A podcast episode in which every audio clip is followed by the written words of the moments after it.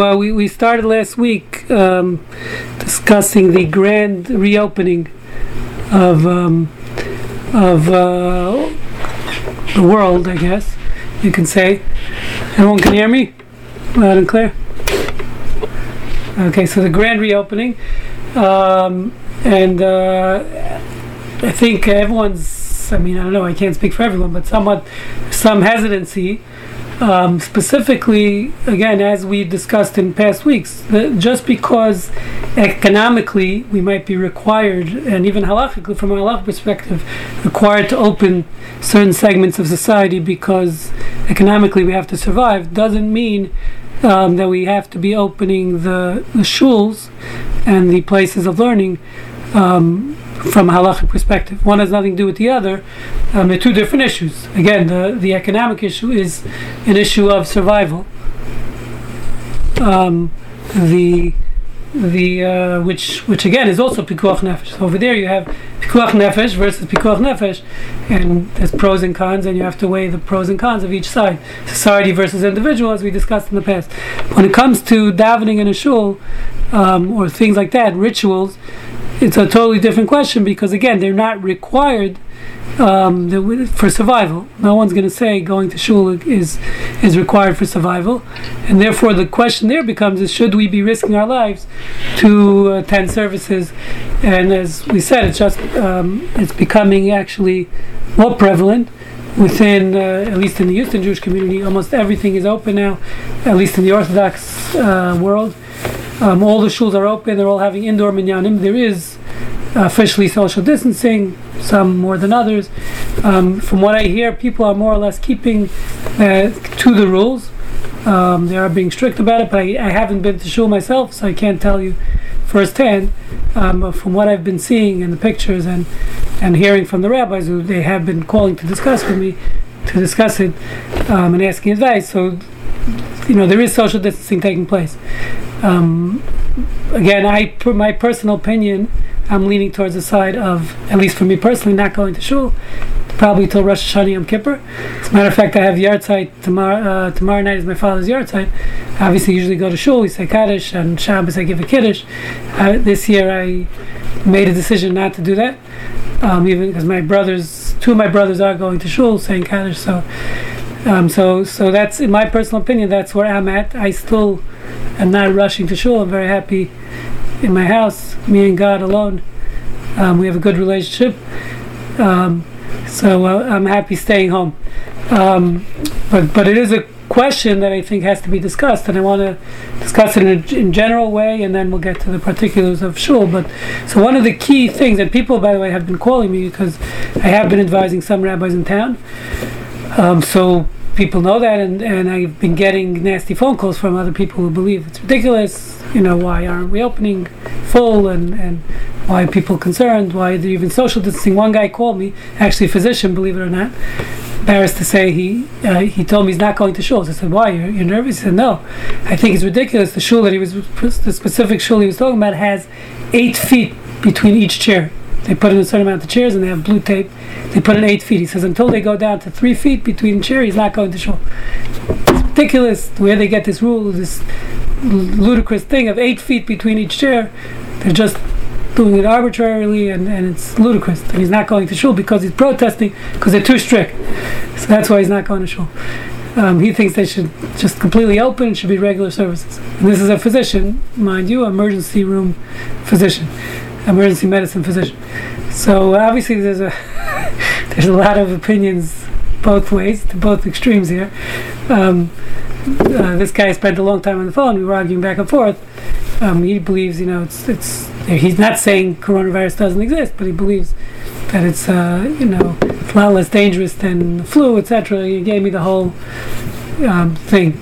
So, so again, then this is a physician. So that becomes another question: is who gets to make these decisions? Is it physicians, uh, epidemiologists, rabbis, and how that works? So, when again, we're strictly, and we're going to get back to that, but strictly from a halachic perspective.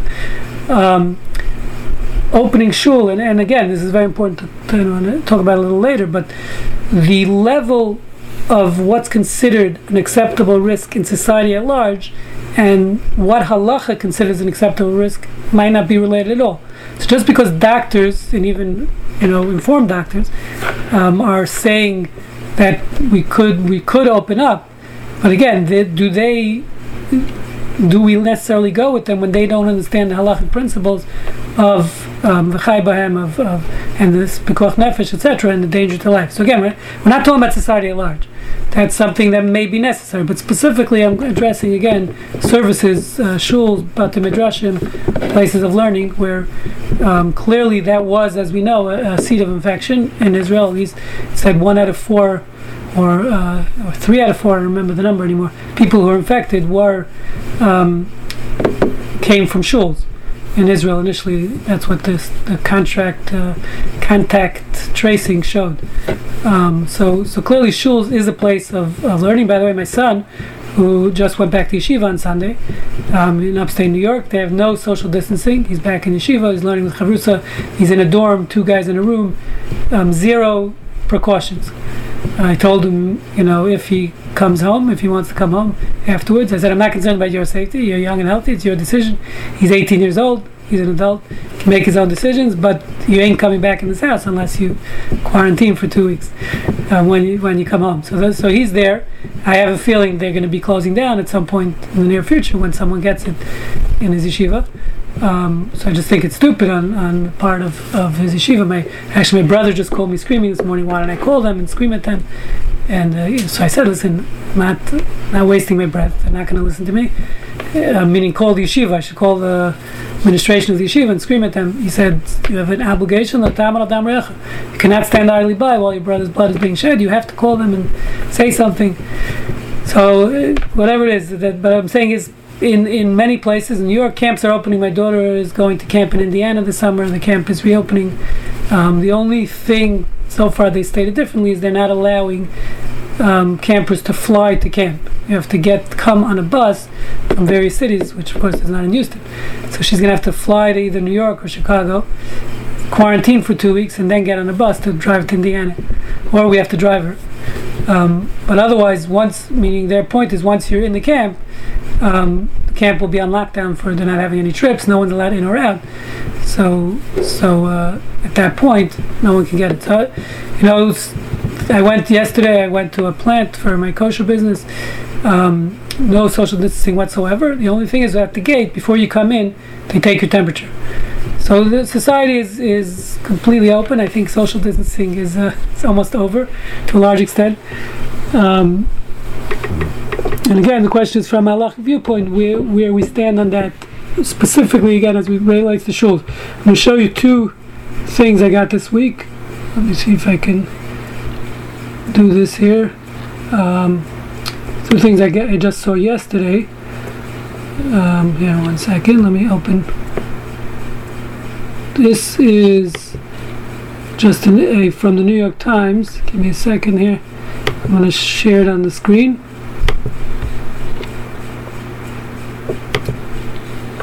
um, share screen. See if you can see this. This is from a personal views of epidemiologists. Again this is not for public. They interviewed um, 532 epi- epidemiologists. Um, 511 sorry. And about when they personally will start doing these activities which is interesting to see. Um, most of them obviously are very strict. I, again, I have two nieces who are actually ep- epidemiologists. One is very involved in corona studies in Mount Sinai, New York. Um, she also has, I don't think, leaves her house currently. But this is just to look at their response. It's just interesting to see, you know, going to a mall, what they're going to do this summer, three to 12 months, a year, never again. Um, so, again, there's obviously various opinions, but you see more or less what the, the majority is in the blue areas, right? Um, attending a dinner party. I want to. I don't see if they have church going to church here, but exercising in a gym. It's just interesting to see their views. I'm just going to scroll down here. Attending a wedding or a funeral. 17 say they'll they'll go this summer. 42 say that maybe in a year they'll go to a wedding or a funeral. Attending church or religious service. Again, 13 say the summer, 43 say 3 to 12 months, um, 43 say in a year. So that means these people, and I'm sure some of them are Jewish, so many of them are Jewish, are not going to Shul Rosh Hashanah Yom Kippur um, this year. 43 out of the 511 um, for another year, even. Okay, so just interesting to see. This, again, this is not a, this is not something they're saying for the public. There's this, they were asked personally what they are doing. Okay, it's just interesting to see that. So I'm going to go out of that. If anyone wants me to send it to them, let let me know. And then show you one other thing I saw today. One second. This is. Let me see if I can make this bigger. Oops, no, no, no. View actual size. Okay, this is something else. Um,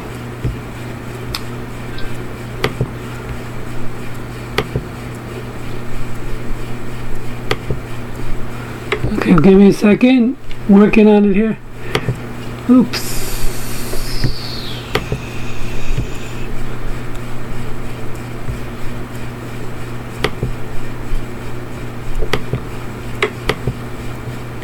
Share screen. Good morning, Manny. Okay, so this is another. This was from a WhatsApp, so I don't know if you can see such small letters, but this is um, four Michigan health experts assess the risk of various activities. Let's see if I can make that bigger. Can you see it now? Um, based on a one to ten scale, ten being the riskiest. Um, so this is different thing that they rank. Um, and church services, I think, is an eight. Yeah, churches, which means going to services, is, is an eight on the risk scale of one to ten. So again, this is from uh, University of Michigan, I believe, a ranking that they did uh, this week. So just interesting to see. First of all, tennis, by the way, is the lowest level risk. So for those of us who play tennis, um, might be risky at your age in other ways, but as far as coronavirus is concerned, it's very low risk in playing. The lowest risk is in playing tennis. Okay, golf is a three, tennis is a one. Um, gyms are level eight. Churches, yeah, churches and synagogues are level eight. So it doesn't.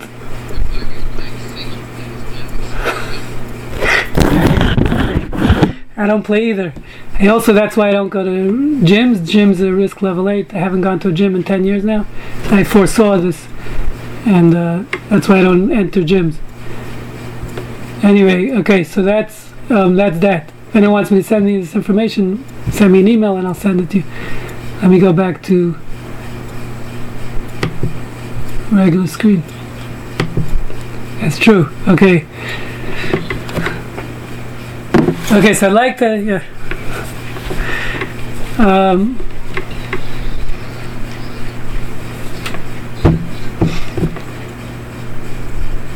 yeah, that's what barbecue is.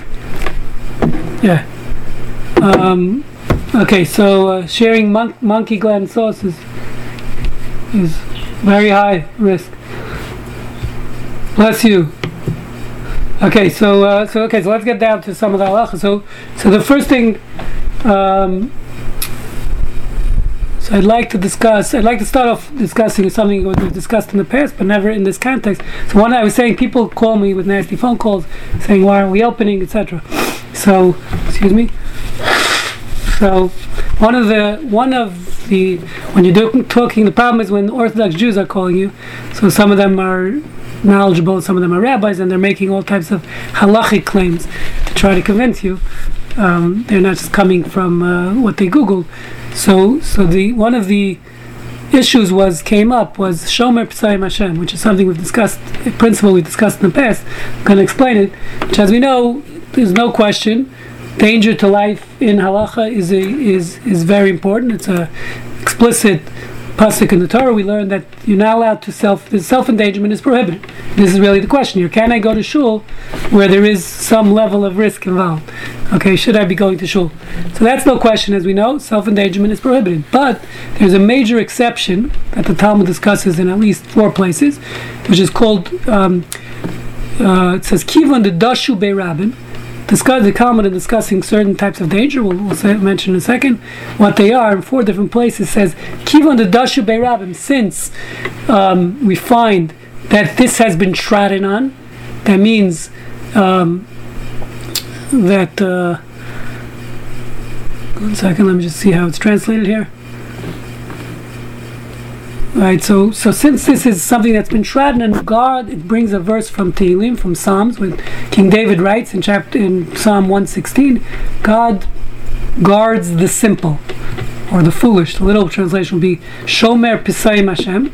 In, in Psalms 116, verse uh, 6, it says, God guards the simple, or again, the foolhardy.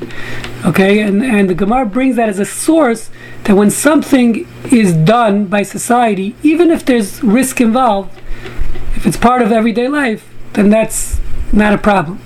Okay, meaning we allow you to do it. There's a leniency in the risk. Normally, you can't sell the self endangerment is prohibited, but when it comes to something that is part of societal life in general and it's the norm, okay, then um, we allow it and and for obvious reasons. I think um, we'll get we'll get to the reasons in a second, but it has to be something that's regularly performed by the masses in society, and they're not careful about it.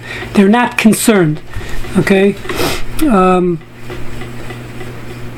so the question is, and we're gonna, we want to talk about, how does that apply here to going to shul? Do we say that that's something that everyone's doing? It society at large is opening, and therefore, even if there is risk involved, I'm allowed to take that risk, halachically speaking, because this is something the masses are doing. And it's part of normal everyday life. So, typical examples be, before Corona would be, as we discussed many times, driving on the highway is obviously dangerous. Um, um, many, right? There's there's nothing really in life that's risk free. As you mentioned, even playing tennis, um, in normal times could be risky, right? There's a risk involved. You, you, you people break their ankles surely playing uh, tackle football is, is dangerous. So almost everything in life, drinking alcohol, red meat, the list goes on and on. There's nothing really in the world that's risk free. There's no activity that we do um, that's risk free. What?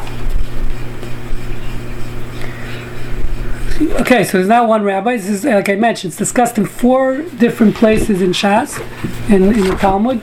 Um, the one, the, the more famous case is actually the Gemara in, discuss, in the discussion of birth control, when birth control is permitted in, in Tractate Yevamot, um, discussing different uh, different me- cases of methods of birth control. So the Talmud there says that uh, there are cases where birth control is required, seemingly maybe I know required, but it's allowed because there's a danger either to the fetus or the pregnant woman. Um, so, so, they understood in those days. It seems like first of all that there was a possibility, and I looked at we discussed this medically also. There's a possibility, a small possibility, a low statistical possibility of becoming pregnant again, or even a nursing mother, who the concern is if she becomes pregnant will lose her milk, and then in those days they didn't have formula. So the Talmud says those cases um, you're allowed to use birth control, permits birth control for cases where, again, three cases where the mother's life might be endangered if she doesn't, if she becomes pregnant, okay, or the fetus life, or their child's life. So, so in that context, there's one opinion says it's permitted. The second opinion says no. All these things are done by the masses, meaning normal um, sexual intercourse between a married couple is, is normal part of living, and therefore, even the Dashibe Rabbim the, this opinion prohibits using birth control, even in those cases where there's a statistical or, or a, a maybe a small inherent risk, because it's it's norm of society and God guards the simple. That's one that's one application where the Gemara discuss uh, applies it. Uh, does what make sense to me?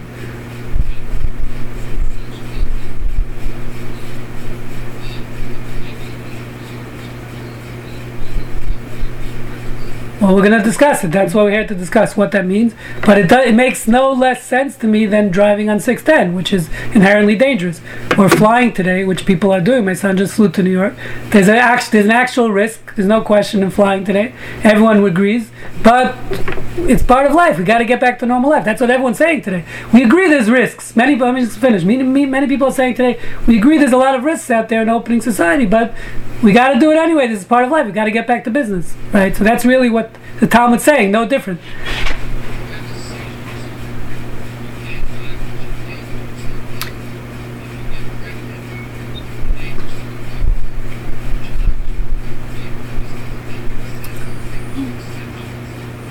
So what? So why is driving on six ten allowed, according to you? Why would that be allowed, halachically speaking? Ah, exactly. So that's the question. What level of risk are we talking about here? That's a very good question.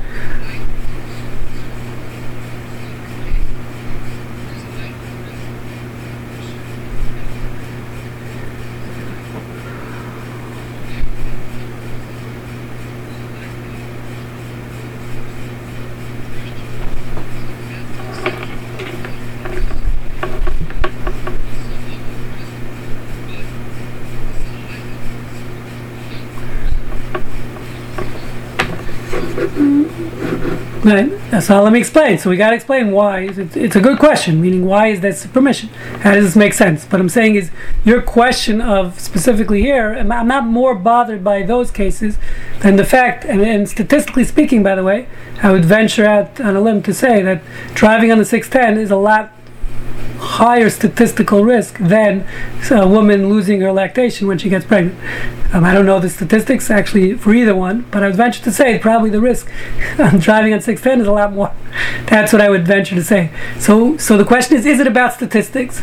Is it about what level of risk are we talking about, and why would we allow a risk just because everyone's doing it? So these are all valid questions. Not, uh, not your question is valid. I'm just saying, as far as the comparison between driving and this, it doesn't bother because playing tackle football is probably a lot riskier, uh, or going to uh, going to uh, protest for George Floyd is surely a lot riskier, in many ways, than um, than uh, than a woman maybe becoming pregnant a second time when she's carrying a baby, which is probably I don't know what the statistics on that are probably very, extremely low. So that's so the the analogy in those comparing the comparative cases doesn't bother we still have to understand it's true. Why, why would this be a permission to allow um, one to risk their life just because society is doing it? Okay, so in the most simplest terms, so I found four different reasons in the commentaries as to why it would be allowed to explain this concept of God guards the simple and what exactly. Yeah, well, three, they're all strange Gemaras. Um, the, there's one, the Gemara in a different Gemara in Yevamos talks about the that on certain days circumcision is um, is dangerous. Certain cloudy days, certain windy days, where it could affect circumcision. Which medically, I don't know if there's any source to that, but in those days they believe that, and therefore the Gemara says, how can we allow circumcision on those days?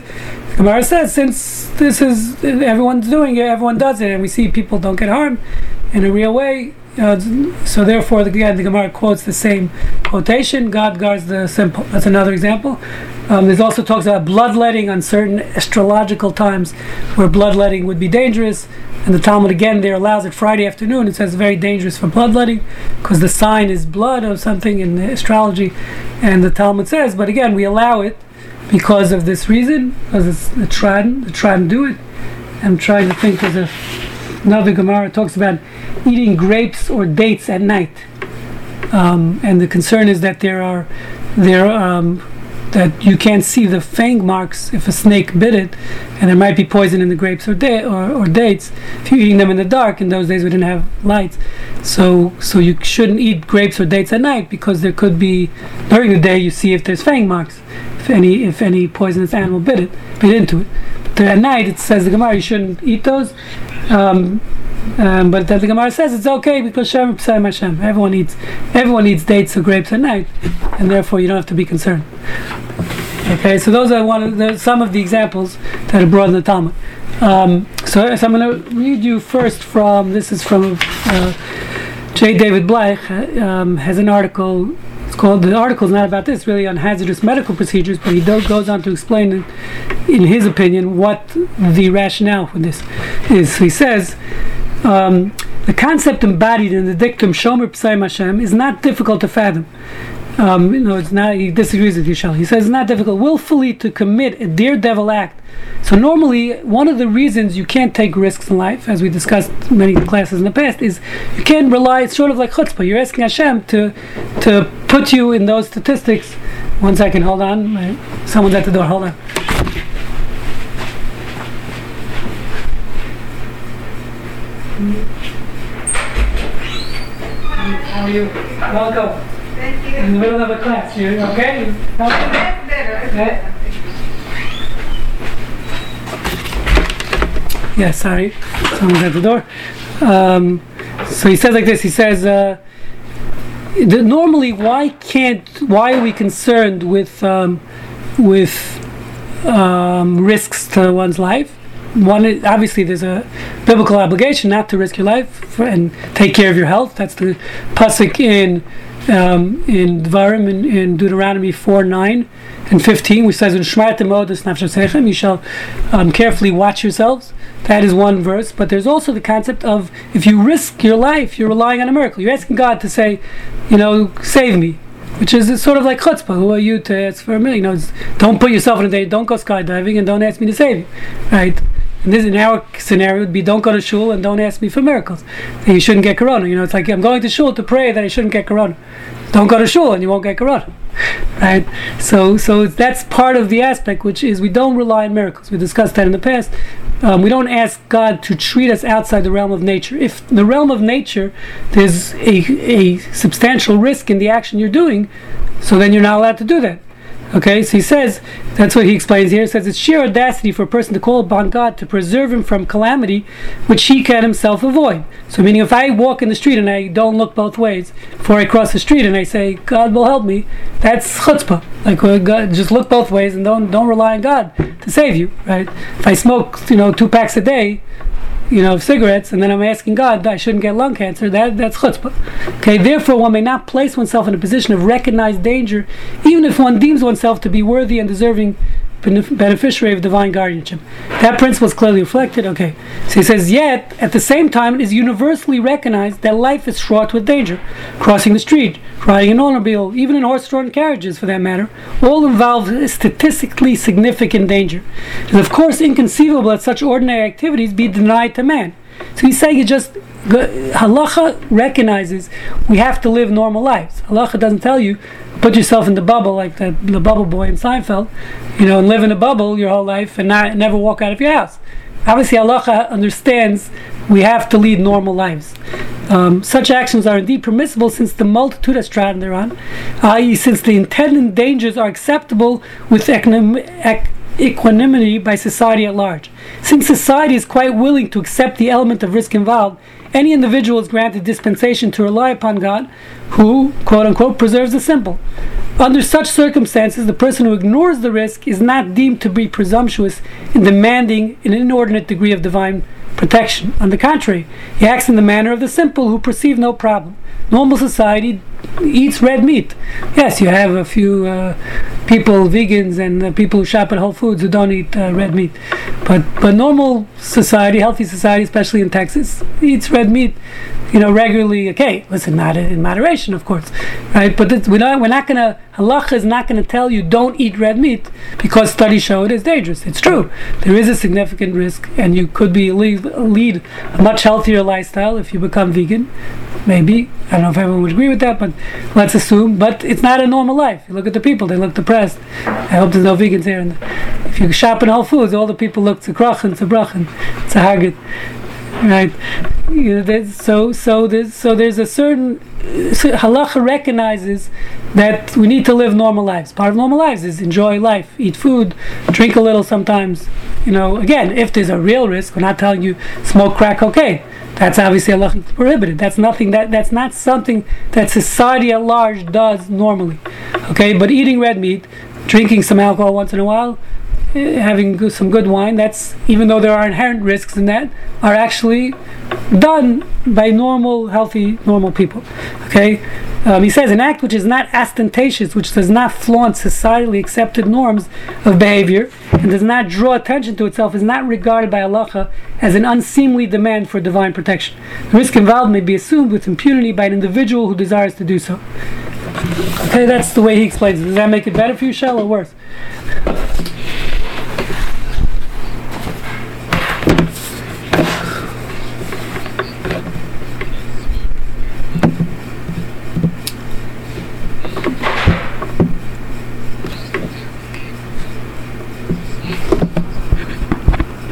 So, so I'm glad you bring that up. Yeah, so he has Rabbi- Moshe Feinstein has at least uh, three responses that I'm aware of, where he was asked about smoking. Um, so the first one was actually written in 1964. The first question was posed to him about smoking. In 1964, which was pre-Surgeon General's report. It's actually interesting. The date on the tshuva is Hanukkah 1964. I didn't go up and look at it, but the Surgeon General's report came out in January of 1964. So I'm assuming either that shiv was written probably like literally weeks before. I'm sure it was in the news that Surgeon General is going to come out um, saying with the reports stating the dangers of smoking, and therefore they went and asked Ramosha. I'm sure it was based on that um, context. But again, bless you, Neda. But um, that being said, it was prior to the report coming out. What it seems like from the dates. Again, I don't know the exact. It does just says Hanukkah. It doesn't say the date. Hanukkah could be in December. Sometimes it can end up in January. I mean, not really, but so it's the, the again the Surgeon General's report was January. Um, this was Hanukkah um, of Tav Shin Chaf Dalet, which again could be 63 or 64. So, right, as the Jewish year is only halfway through, so the New Year comes halfway through the Jewish year. So that that he says unequivocally he permits it based on this principle, 100% shall you correct, based on this principle of Shomer Psayim Hashem. At that time, smoking was clearly the norm in 64. Everyone smoked. If you didn't smoke, you were a prude at that time in 1964. Um, I hate, I don't want to insult anyone here either, but um, even my mother smoked, for God's sake. And, uh, right, so at that time. So that was the norm. The normal was smoking was part of society. It wasn't viewed as dangerous.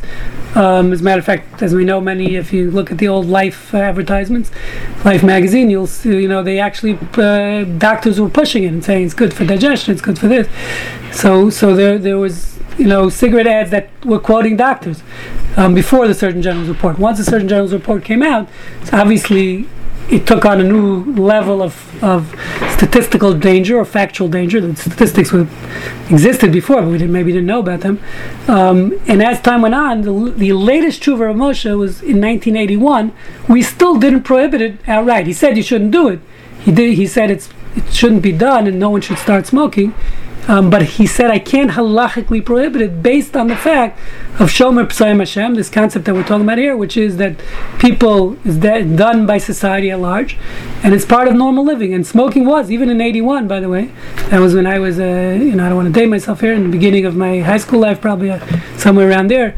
It was the norm. There was no such thing. Everyone, everyone, it was part of normal society. Today, uh, clearly times have changed where it's no longer part of as today if you do smoke um, you're looked at as, as a freak. Um, you know in, at least in western American society. Once again going to finish my point. In those days I believe was the opposite. You know I think smoking and even in 1981 people who refuse to smoke because of health reasons is sort of the same level of people today who don't eat red meat. And I, I'm not trying to put them down. It was people who are looked at you know okay he's a health freak.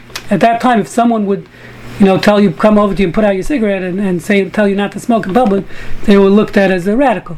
Um, I think times have changed drastically, and today, the, like we're saying, on the contrary, today if you pull out a cigarette in an airport, you'd, you'd be arrested and handcuffed and, and put you in a chokehold, right? So so uh, so times have drastically changed, I think, and and therefore many of many of the contemporary posts can say even Rav Moshe Feinstein today would prohibit smoking without question in today's day and age. It's only then where he had this concept that was part of normal normal life, as we're saying, and therefore that allows it because that was part of uh, pleasure of life, just like eating red meat was taking a cigarette after you eat the red meat.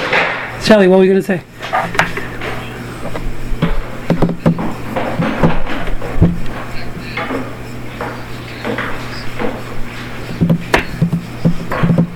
You were radical.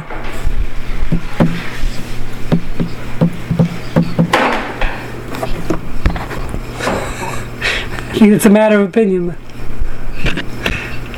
100% what you're saying is correct, and that's why it has to be defined better as to what the rationale behind it is, and and statistically, how does it work? Is there a statistic where we say now it, it changes? Um, by the way, most other poskim, even even in times of Moshe prohibited, there were poskim that did prohibit smoking outright, even after Moshe permitted it. Um, many in Eretz Yisrael, Tzitz Eliezer said outright it's dangerous and it's prohibited. So, so there clearly was a difference of opinion, even as you're saying, it's a judgment call about smoking. And how much, as, and Ramosha, by the way, says, I believe, I don't have it in front of me exactly what you're saying in one of his responses. He says, he's, he's actually writing to Dr. Rosner, who says, listen, I work in a hospital, I see sick people who smoked every day. So Ramosha writes to him, listen, you're a doctor, you work in a hospital. Of course you see sick people. That's your job. So he tells him, he says, but most people who smoke, we see, don't get sick. And exactly what Shelley's saying is that's why he doesn't prohibit it outright. Again, he strongly condemns it and says it shouldn't be done. And he says in a public place, you have a right to tell the person to put it out. Like in a beis medrash in a shul at the time, in 81, this before it was laws against, against smoking in public, public places, indoors. Um, but but he he does say what you're saying. If you look around, he again, he's I don't know if he's working with the scientific statistics, but he's saying most people we know smoke, and many big rabbis smoked at the time, and they don't get sick. So so question is where do you draw the line, and what's the statistic? So I'm gonna I'm gonna tell you first. We're gonna I'm gonna start with. Like I said, I saw I've seen at least four different rationales to allow uh, not to allow smoking, to allow why what the the logic is behind behind this concept of God guards the the um, simple. So again, the first one I believe is similar to what we're saying is that in any activity that's routinely done by members of society and not perceived as dangerous, that society doesn't perceive it as dangerous, right? We no one we don't perceive driving on the 610 as dangerous. We don't perceive eating red meat as dangerous. We know there's risks involved. Yes, everyone in the back of their mind. You get in your car, you put on your seatbelt um, because you know there's there's there's danger involved in driving. But driving itself is not generally perceived as a as a real risk in society, unless you have teenagers at home. Um, right. So so therefore, it's the normal custom of the world, and despite the fact that there are risks associated with their action, we still are going to permit it. So what this first explanation is saying is that even though there are statistical risks, right? If we look at at, at driving in Houston, there's no question there's going to be statistical risks, and, and you can look at them on paper. It's not an issue. The only issue is, and we're saying even though we know about the statistical risks, it's still permitted based on this concept of Shomer Pesayim Hashem, that God guards the, the simple. Okay, that's number one. That's uh, explanation number one. Explanation number two is um, from a, a, book I've, I've seen quoted. It's called the Divrei Malkiel. I don't know exactly when he lived, probably uh, talking 60, 70 years ago. He writes that the principle is based on the fact that uh, in, in the case he's understanding, we only permit Shomer Pesayim Hashem that to take risks, he says, when the statistical risk is so low that it's considered negligible from the halachic pers- perspective. Meaning, halacha deals with risk in many different scenarios. For example, and I don't want to get off on a tangent here, but I'm, I'm as you know, I'm in the kosher business. One of the key concerns in kosher, and I don't want to. I hope everyone ate breakfast already. Is is that there are insects in many of your produce. Torah prohibits insects are not kosher. But it doesn't mean every time I eat a blueberry, I have to cut it into four and look at it under a microscope and try to see if there's an insect in it. The Torah understands, the Torah tells you if something is known to be infested, then I have to go ahead and check it. So it's based on statistics. Um, for, so, for example, romaine lettuce is something that is known to have uh, very mu- a lot of infestation. So that's something, halachically speaking, biblically speaking, even you couldn't eat it unless you checked the romaine lettuce before. It means you either washed it off very well, you looked at it under a light to see, and, and believe me, I've seen it's a lot of protein in your in your romaine lettuce, lots of protein. Okay, so now, but things that have very low statistical uh, chance of, of infestation so let's say flour in your cabinet, uh, your flour, your your wheat flour that you bake with, you don't have to check that because there's there's almost is it possible there sometimes there's there's bugs in there or you see them crawling around? Yeah, I bought in a box of matzah or inside the plastic I've seen stuff crawling around. Now that doesn't mean I have to check my matzah before I eat it because the statistical risk is so low and the chance of finding a, a insect in one of those ty- that type of thing is so low that I don't have to check it. So it's the same thing here. It's, it's called what the, the language they use in the halachic language is called a miyutamatzi. It's a minority that's not commonly found, or that is even if it is commonly found, but it's a minority. Therefore, biblically speaking, I don't have to do it. I'm not concerned about it. So he's saying this leniency of Shomer P'sayim Hashem, of God guards the fool, the, the simple, only applies when the statistical risk is so low that it's it's halachically speaking it's negligible. Okay, so that would be uh, a sort of uh, he's saying he's very much qualifying this leniency. Because anytime we have a real statistical risk, and what's that? What that, that would maybe even have to be over fifty percent risk. That's when this doesn't apply. But he's saying is anything, anytime the statistical risk is so low that it's not uh, uh, that that it's not is negligible according to Allah. It's less than, and again, what that means, I'm not defining. I don't know the definition, the exact definition of the statistical risk. He's saying it doesn't apply. So that would obviously change things as far as let's say Corona and going to shul. Um, the, according to the first prat, if everyone's going to shul, the shul's reopened. So then technically, society's doing it. We can do it, even though we know there's a statistical danger involved and there's a real one. We're still allowed to do it, maybe. According to the first explanation we said, according to Ari Bleich, etc. But according to this explanation, he's saying no. Once there's a real statistical risk involved that's no longer negligible from the halachic perspective, then you can't rely on this leniency that God guards the, the simple. Okay? And the, there's Achiezer, there's other um, great rabbis who've written about this in the past who say something similar. He told one of them is actually talking about a case of birth control, where, uh, not birth control, where a woman, right, a woman in birth control, where a woman doctors told her she can't get pregnant, and he says he prohibits her. He says she has to use birth control because once there's a statistical risk involved, a real risk, where the doctors are saying there's a real risk, of course you you can't rely on this on this leniency of Shem Hashem. Yeah.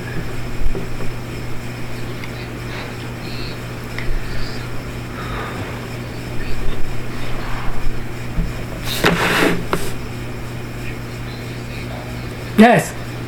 Uh, yeah.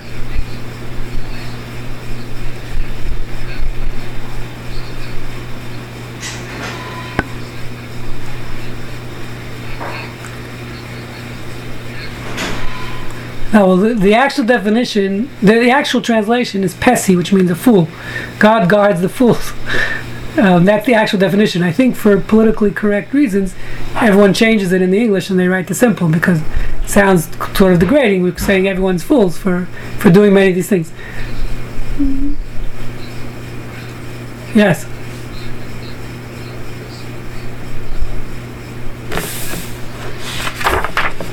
Ah, so it's a, it's a good question. It's sort of like the red meat question. But I'll just tell you one thing to speak to your point. So the, there is a Rishon, an early authority, Trumas Hadeshen, writing in the I don't know 1200s, 1300s, who brings uh, he has a whole long response about this um, about a woman. You know, the Gemara says that if a woman had she's on her th- third husband died, you shouldn't marry her. It's prohibited to marry that woman.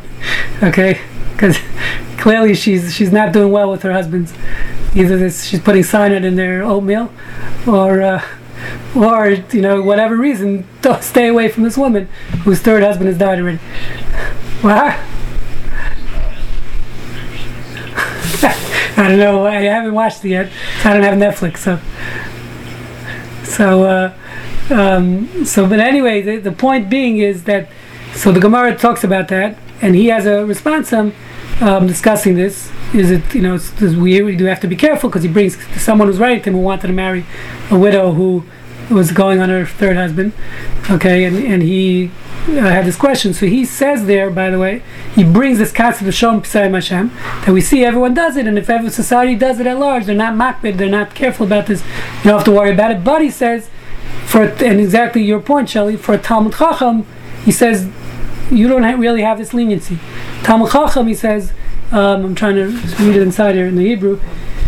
He says, um, topic. He says, do he's not sure if this leniency of whatever the masses do applies to a scholar, to a Torah scholar, because he says you know more. Once you are aware of the danger, so you don't have this ether. If you're just going, okay, everyone eats red meat. You know, I never, um, I never looked at the studies about red meat. I'm talking about myself. Even I never looked at it. You know, I see an article on CNN. Yeah, red meat is, is not eaten in moderation. Very nice. Okay, I do. I try to keep it to a certain extent. I only have it once a day. instead of instead of uh, twice a day.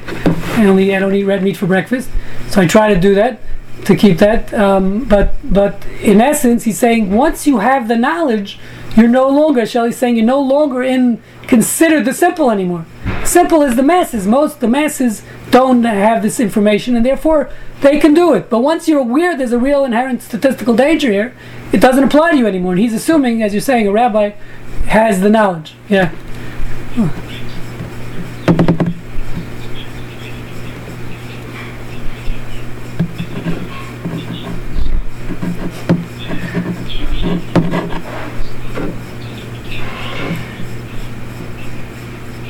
Yeah, same thing. I have a brother. Just want to say, I have a brother who, went, who uh, went to medical school later in life, and uh, he worked. You know, he was in his rotation, the emergency room. He, he was a guy. Well, you know, uh, he was one of these uh, flamboyant, uh, he's young at heart. He, you know, drove around in his.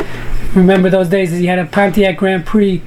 You know, those the old days with, uh, you know, his roof went down and whatever, and he, you know, he would drive around without a seatbelt. And the second he did his rotation in the emergency room, he started with before seatbelt laws. He started wearing a seatbelt religiously, and he said he's never met a patient who came into the emergency room who was wearing a seatbelt. Um, sorry, the opposite. He's only met patients come to the emergency room who were wearing seatbelts. That means anyone who wasn't wearing a seatbelt doesn't make it to the emergency room. And and he at that point he started wearing a seatbelt religiously. And he made sure everyone in our family does. So this is so again. Once you have the knowledge, it's very hard to say, yeah, we'll go go. Meaning, then you're an idiot if you're still going with the flow. It's the same thing as my niece, who's now a, pedi- uh, epidemiologist. Um, I was talking about. She doesn't. She screams that my, my brother hasn't left his house. Literally, not gone shopping or nothing, um, because of his daughters giving him this information on a regular basis, the newest updated studies. So once you have the knowledge, it's very hard to rely on this leniency. Shelley, yeah, go ahead. A good question. Good question. I'm not sure I know the answer because the question is it's a bigger question. You're, you're asking a very good point because, and as far as I, well, I, am not sure about this, I've seen different um, perspectives, but if is it just referring to Talmud Chacham or is it referring to physicians, people of knowledge? Just a term, colloquial term used in, in, in Jewish circles for a person of knowledge is a Talmud Chacham. It's a Torah scholar, but but it, it doesn't mean Torah scholar, meaning or is referring to anyone who has the knowledge. So let's say today, as we're saying, if you're a physician and you have privy to certain studies and medical journals, and now you know the real truth based on these on, on the studies you've read. So does your halacha change because now you're privy to this? So it's a good question. The context that he's talking about here was again, it's some type of heebie-jeebie thing of of a widow, you know, this this black widow, whatever they call, who keep on their husbands keep on dying. So so that's more of a, it's not a, I don't know if it's statistics in that case. I don't know if you could apply science there karma, right? So, so again, so it's a good question you're asking, Shelley, and he's assuming that Talmud Chacham is aware of this, of this Talmud that says don't marry him. Most people, okay, listen, she seems like a nice lady, she's attractive, so uh, you know, okay, so she killed three husbands. That's not relevant to him.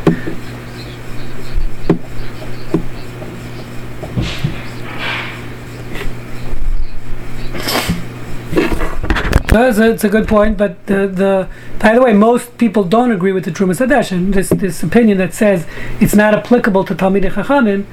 Um, not everyone agrees with the Most argue with him and say there's no difference.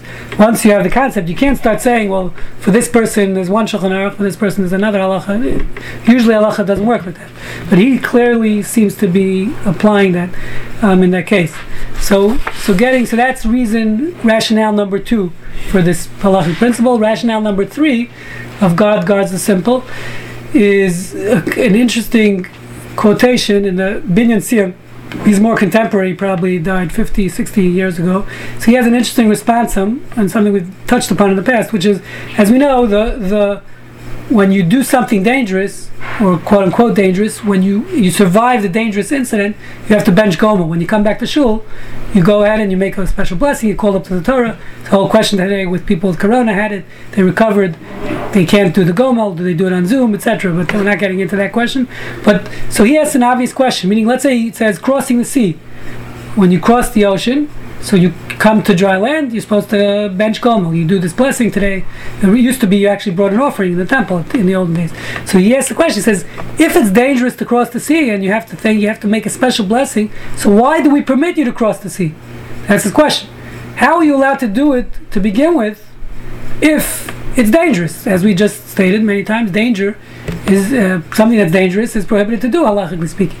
So he actually poses this question, and he says what he answers is a fascinating uh, contrast. He, he, discusses, he says, um, first of all, he says that it's permitted based on this concept of Shalom P'sai Hashem. It's part of everyday life. People have to do business, they have to go and cross the sea, by the way, and, and therefore he does want to say it could be, well, we'll get to that, it's a different opinion, but, but he says that he makes, he differentiates between what's called, and he says, so he goes into this discussion of what's the rationale behind Shom, God guards the simple. What does that mean? If it's dangerous, how come you're allowed to do it? So he says that there's a difference between a present danger and a future risk. Okay, he goes into this whole concept. He brings r- proofs from various cases in the Talmud. The Talmud, by the way, says in Tractate Brachot that if you're davening in the middle of your Amidah and a snake comes around, you don't stop uh, praying. That's what the Talmud says. But then the Talmud goes on to say if it's a scorpion comes, you do stop. Okay, so a lot of discussion. What's the difference between a scorpion and a snake? So he wants to say that the dif- the difference is snakes are not really a clear and present danger. Not all snakes. The snakes usually only bite if you if you start up with them. They don't not going to come and just bite you for no reason, as opposed to scorpions. Um, but his, his main difference is he says. Uh, he, he says uh, his main difference is he says that a clear we're not no when we allow shomer p'sayim Hashem this leniency of taking a risk it's only if it's a clear and present danger. But a future risk he says we can rely on like we said the majority. Um, normally he says when it comes to danger we even if it's a minority danger you have to be careful. You can't you can't put in danger your life even there's a there's a small risk. When it comes that's if it's a present danger. But he says if it's a future danger there's no danger right now. Let's say going on a boat. The boat is safe. You're getting on a ship there's no problem. Um, as long as it's not the Titanic, you're going. You're, you're, there's no coronavirus on the cruise, so everything's safe. Okay, there might come up, yes, in the future, you know, people might get coronavirus at the buffet. Um, there might be, uh, um, um you know, if it hits an iceberg, right? But that's a future risk. He says right now you're doing something safe. Going on a ship is safe. There are potential future risks. So he says that's where we say you can rely on the majority. The majority of cases, ships cross the sea without any problems. Okay, so therefore he says that's why it's permitted. So he's qualifying again this leniency to only future risks. Um, where he says then we don't have to you can you can rely on majority. As opposed to present risk so let's say we violate Shabbat even for present risk even if it's a very small percentage small statistical danger we still allow you to violate Shabbat. But he's saying only that's only in that case. But if it's a future risk we're not going to call that a risk if the majority cases, like we're saying, let's say even in cigarette smoking, majority cases, um, it's future risk, and the majority of people don't get sick smoking. If it's true, what you say? I don't know the statistics the, myself, but but uh, so that's why. So he's very much qualifying this again the leniency by saying it only applies to future risk, and there, over there we can rely on the majority. That's what he's saying. But if it's a current risk, he says you can't you can't. Uh, you can't do it. Second. Yeah, similar to that, very similar to that concept. But he's applying it here to Shomer P'sayim Hashem. Over there, we're applying it to Pikuach Nefesh. He's applying it here to, to self endangerment, or, or, putting yourself in danger in general. So that's that's what he said. Okay. Now again, not everyone agrees with him. Some say the difference between uh, the reason why we're allowed to go on a ship is only because for parnasa purposes, meaning to take a cruise just for pleasure, you wouldn't be allowed to put yourself in danger. If you're, as we discussed in the past, there's a higher threshold of danger when it comes to making money. Us Jews, we like uh, we allow things halachically speaking, even for the sake of money. So you might be allowed a higher threshold of risk. He understands the reason why we allow you to cross the sea is only because of parnasa, but just for pleasure, you wouldn't be allowed to go on a cruise, according to this. Uh, interestingly, interestingly enough, N- number four, because we're running out of time, to get to number four. So explanation number four is also very. This not most don't agree with this explanation, but they say the concept of Shomer P'sayim Hashem they're also qualifying is only limited to cases of mitzvah. um, where we have a different principle. It says shomer mitzvah lo yada ra. When you're performing a mitzvah, you don't um, you don't you, no harm will come to you in the performance of a mitzvah. So they understand if you look at all these cases in the Talmud. By the way, the, the third opinion I just mentioned, where he says it's about future risk, he also says he proves proof from the Talmud that if you look at all the cases in the Talmud of uh, danger, are all cases of future risk. Let's say birth control. She might become pregnant and lose, stop lactating, etc. They're all future risks, and the majority of cases are still fine. So he proves that from all the four cases where we bring in the principle of Shomer Pesayim Hashem, God guards the simple, are all limited to cases of future risk. He shows you. That's another thing. But now, in, in, in opinion number four, he explains that this principle, principle of God guards the simple is only applicable in the case of mitzvah, um, because we have a, this principle that states when one is in the midst of performing a mitzvah, no harm will become. So this again would apply to going back to shul. One could make that argument. By the way, both of these, both of these last qualifications could apply to shul because opening up our shuls again. Because one is it's a future risk. It's not a there's no risk in going to the shul presently. You're not going to get sick and drop dead in the shul. Um, right, that's number one. So it's a future risk, and the majority of people won't get sick going back to shul. Right. Um, so that would work technically to reopen our shuls. The third, the fourth opinion we're saying technically also would work because you could argue it's a mitzvah. In the context of mitzvah, we have a principle of Shomer Pesayim Hashem. He's saying, and it's limited to mitzvah, to a case of mitzvah where you're performing a mitzvah, where then um, no, we assume no harm will come from mitzvah. Most people argue, by the way, and say if you're doing something inherently dangerous, of course, it's not applicable. Um, the concept of, of no harm will come from doing a mitzvah.